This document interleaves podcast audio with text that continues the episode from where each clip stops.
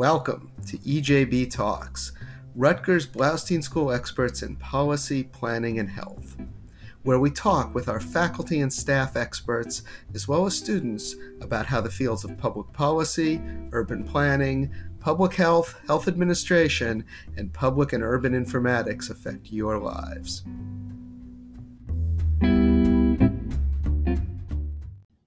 Welcome to EJB Talks.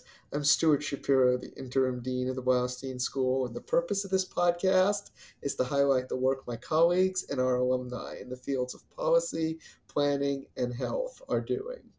We are spending this, our eighth season, meeting with our new faculty at the Bloustein School. We hired more than 10 in the past year in a wide array of fields, as the shows this season will demonstrate.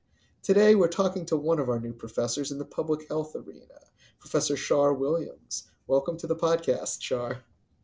Thank you so much, Stuart. So, you're new to the Bloustein School as a professor, but you're not new to Rutgers. So, tell us a little bit about your history with this venerable institution. Happy to. So, um, I guess X number of decades ago, um, I attended the illustrious Douglass College. Very proud of my alma mater. Um, I spent my undergrad career at Douglass College at Rutgers University here in New Brunswick. Um, and I truly treasure my years as an undergrad at Rutgers. Not only do I have the best memories, made lifelong friends. Um, my sophomore year roommate is my best friend to this day. But this is also where I discovered my this is where I discovered research and public health, and that's where I discovered my love and affinity for teaching as well. So, um, lots of beginnings here at Rutgers. Uh, and you decided to come back, so you really did like it. I did. Best evidence. We're grateful for that for sure. Now, within Rutgers, of course, you and within your, uh, the vast array of fields you could have studied, you chose public health, and you chose sort of the disparities that we've seen in public health to study. What made you do that? I guess let's see. Uh, I took a circuitous route to public health. I was an economics major, math minor. Um, as an undergrad, and I thought, oh, I'll go work in corporate America. That's what I thought. Um, but one uh, day, the winter of my junior year, a flyer kind of happened in front of me. It was at Douglass Student College, and it was a flyer for a summer program, Project Learn. It no longer exists um, here, but it was a training program, a summer intensive um, that introduced students to research. You were paired with a mentor. You were able to take some um, course in research methods and be introduced to statistical software and I think build curiosity, ask questions, and get some foundation um, to help you make decisions about whether or not you could go on to grad school. Um, and that's really what kind of per, um, piqued my interest. So there, I was able to really learn about health disparities and not only what they were, but kind of how they come to be, not by happenstance and not just through your social identity, but through like a whole host of history and political and important contexts. And so, I mean, I don't know if I'm showing myself as a nerd, but what's more fascinating than that? Like seeing how these things kind of play out. And it just breeds more curiosity, is what happened. And so I thought, what a great way to use some of the quantitative um, skills I have then to, to, to kind of learn more about those things that interest me. So um, that's that's my route to public health and health disparities, and and then kind of mixing it with my interest in quantitative skills. And so thinking about how I can use those to answer interesting questions um, or pose new questions. Um, just been fascinating. That's great. I will tell you two things that you have in common with many of our other guests. Uh, first of all, many of us took circuitous routes to get where we are uh, today. um, 25 year old me would never believe it if you told him he was uh, I am I was a dean much less a professor so uh, so yeah we all we all took a strange path to get where we are and second, as much as we might all want to deny it, we're all nerds. So um, we w- we wouldn't be doing what we did if if we didn't have some serious nerdy qualities uh, in in us there. Um, so you're you're among friends in both both of those. Uh, so you said you know you get to study interesting questions. I want to I want to ask you a little bit about some of the interesting questions that you do study, um, and you study some really tough stuff like depression and suicide and uh, PTSD. Um, before we sort of get into your findings on this, this is obviously not an easy area to get data on. So I'm wondering where do you get the material that you use to you know apply your quantitative skills to these really hard questions where do I get my data? So I so part of my circuitous route is that I collected a lot of degrees on the way. So um, in addition to to having an MPH, I have um, graduate degrees in biostatistics, and I think um, one of the benefits of that um, is that there's always a need for a biostatistician, and there's always um, really qualified researchers doing exciting work, and they need um, a methodologist on their team. Mm. And so I think since my grad school years, I've been able to participate and collaborate on a lot of um, really interesting studies. And I just was able to, um, or blessed to make a strong collaboration with a developmental psychologist, a researcher who was doing work that very closely aligned with mine and was in a place um, that was able to welcome not only my expertise as a statistician, but able to invite my independent research and my subject area expertise. And so it was really just a perfect, um, a really perfect um, coincidence that's really been rewarding for me. So I'm able to kind of exercise my quantitative methodologic skills mm-hmm. and start um, asking interesting questions and answering those questions and really play a role in building up kind of what kind of questions get asked and what kind of um, work we can look at. So. So let's get to those answers then. What have you found regarding the uh, these key factors that lead to these disparities um, between more well-off white populations and uh, Black and Latinx uh, populations, um, particularly regarding these tough issues like anxiety and depression? So, um, the work I've done in this area, depression, suicide, anxiety, PTSD, have has largely focused on survey data, mm-hmm. um, and both data sets that I've worked on actually um, are collected uh, from populations in New York, and so One's based out of Washington Heights, which um, I'm not sure if many know, predominantly um, Latinx population. And then the other is um, a longitudinal study that collected first in 1990 in the, mm. in hmm. East Harlem from middle schools and high schools, and so that population is predominantly Black and Latinx.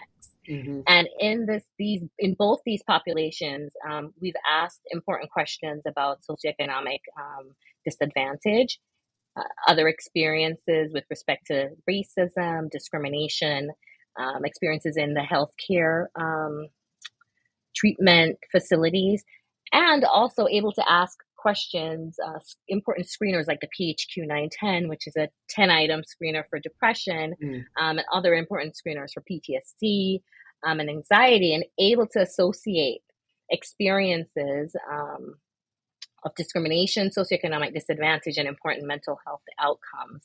And I'll kind of highlight two main findings.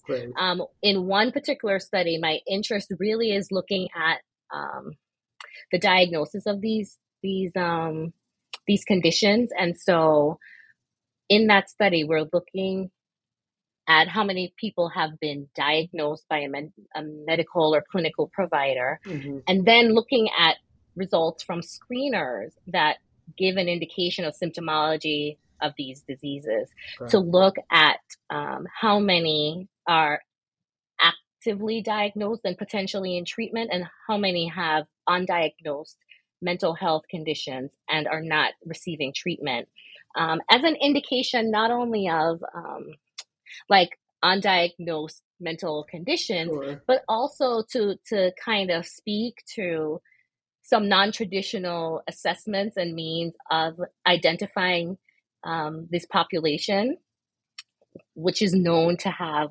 less traditional um, symptomology with respect to de- depression, anxiety, and um, thinking about how these screeners and how these clinical diagnoses work, and thinking about which other partners can be involved in the diagnosis and treatment of populations, marginalized populations, right? So thinking of non-traditional mm-hmm. um, way, routes of accessing care, thinking of ways to get um, folks into screening and therefore treatment. Um, so that's one aspect of it, the diagnosis and the identification. Mm-hmm. And then the other aspect of it is looking at the impact of exposure to discrimination, socioeconomic mm. um, disadvantage on health. And one of those health outcomes is uh, depression and um, anxiety. So there's kind of like two things going on. And so you just just so it's clear in my mind, mm-hmm. so you do find uh, a lot of sort of undiagnosed conditions, uh, people that are sort of scoring high on the screener, if you will, but not having formal diagnoses, is that uh, particularly among these disadvantaged populations? Exactly. So what we find there, um, and in that study, we have um, both non-Hispanic white, um, people of Latinx and Hispanic descent, as well as African American and Black populations in the Washington Heights sample. And what you see is higher levels of undiagnosed depression among uh, marginalized communities. And in a, in that particular paper that we are discussing, we we also um, talked about what that looks like in terms of cost cost with right. respect to quality of life so do the and you may not know this because it's probably outside the scope of your study but do the lack of diagnoses come because people don't think to go to a doctor and talk about these symptoms or is it because they go to the doctor and probably because of who they are the doctor dismisses these symptoms as possible uh, possible signs of a medical cause, or is it something else entirely? It kind of is a little bit out of my scope, but um, in in my discussion and in my thinking about this topic, I've um, and as I am want to do, like, go off on tangents, and so I've done quite a bit of reading. Me too, as you notice, yeah. on it, and I think a, a, number of things can be happening here. There are considerations with respect to how these diagnostic criteria are developed and uh-huh. um, the populations on which they're trained on. And so there is that consideration about whether some of the populations that are represented in my study, um, some of these marginalized groups, are they a part of the um, clinical um, assessments and development of these diagnostic criteria. Mm-hmm. Um, and then the other thing is about the relationship between these populations and um, health services. Um, and so whether or not they're actually seeking that kind of care or they're in the space to get that kind of um, care. And, and in some of my reading, that I, I did find that there are there is now the um, well some healthcare organizations have started instituting like a PHQ2. So that's a two item questionnaire screener mm. for folks who walk in into the ER, for example, so they can get a little ah. screener to be more quickly identified because many times you don't get to see these patients and be able to give them this kind of um, screening or be able for them to get this kind of attention. And then um, another thing was, um, which is related to um, the first point, is how depression um, or mental ill health kind of shows up in different populations and whether not only the screeners and the tools that are used to assess but whether the the places that people attend um, for that kind of support. So maybe it's not a medical location. Perhaps we need to be looking at community organizations. Perhaps we need to be looking mm. at um, traditional places of care, which sometimes can be um, religious organizations and some groups um, or some other kind of social spaces. So those are some of the things I've been thinking about and I've read about. Um, mm-hmm. But yes, not really directly in my exact scope, but certainly something I'm interested in and have been um, reading quite a bit about. Right. I, I, don't imagine you can be immersed in these things and not think about those kinds of questions. Uh, right. As you're as you're doing them. Um, relatedly, your answer sort of points a little bit in this direction. Um, what in terms of the what do we do about it? Um, and you talked about churches and community organizations. You talked about changing diagnosis, diagnostic tools, um, et cetera. Are there anything else we should be thinking about as implications of your work? You know, to go back to the changing of the diagnostic tools, I, I really, truly, the crux of the matter is a lot of the burdens, um, so the exposures to discrimination and financial distress and mm-hmm. life stress, um, kind of get under the skin and mm. affect people physiologically. And this is what we see when we talk about allostatic load and cumulative stress and weathering related to experiences. And so I almost back off of the diagnosing and really focus in um, on all the structural or the systematic and systemic right. ways in which um, marginalized folks are experiencing um, distress and stress and how that shows up in mental in your mental health outcomes but also in in your biologic like physical health markers. And so i guess it's me wanting to highlight more a lot of the structural mm-hmm. and systematic ways that this burden kind of is built and not focusing too much um, not for lack of importance but just for the fact that i you know like you have to focus somewhere. Sure. Um, on those those kinds of um, exposures um, while recognizing that, of course, um, how one diagnoses and kind of, I feel like that's more tied to payment. And I right. want to focus more on um, the structures that exist um, to kind of perpetuate a lot of these um, health outcomes. Right. Well, that leads me to my last question. What next? What, what what kind of what can you tell us about one or two sort of things you're going to be working on in the next year or two? Oh my goodness, one of the harder questions to answer because I have so many ideas. I know you got to pick out pick out the one that our listeners going to be like, "Ooh, that sounds cool." So I think closest at hand, I'm working on some papers um, that look at the association between um, discrimination and socioeconomic disadvantage and allostatic load. So I'm quantifying mm-hmm. um, cumulative stress using a number of biomarkers um, from saliva, dried blood spot, um, as well as some some anthropometric measures to create uh, an index called allostatic load, wanting to see how discrimination and economic disadvantage kind of gets under the skin. Um, to, to lead to this um, cumulative stress burden called allostatic load and how that um, in turn impacts health. So that's where I am right now. How are you going to measure the independent variables there, the discrimination piece? So the discrimination piece, um, it's a good question. So right now we have about 30 years, eight time points of self-reported um, experiences of interpersonal discrimination, okay. internalized discrimination, um, as well as a number of measures on socioeconomic disadvantage having to do with educational attainment, income, and financial stress. But I'm hoping in the very near future, um, within the next uh, year or so, to extend this work to include measures of structural racism. So we have for these um, these individuals also residential information. And so we can try to, as best as we can, capture inequities on a number of socioeconomic markers at the zip code level and to, to see how we can incorporate that in the analysis. But that's further out. Yep, um, yep, yep. Yeah. I can see that. Yeah, like housing and education. And, exactly, incarceration, um, yep. etc. Gotcha. Fascinating stuff. Shar, thanks so much for coming on the podcast. Thank you so much for having me. This was fun. we'll have you back.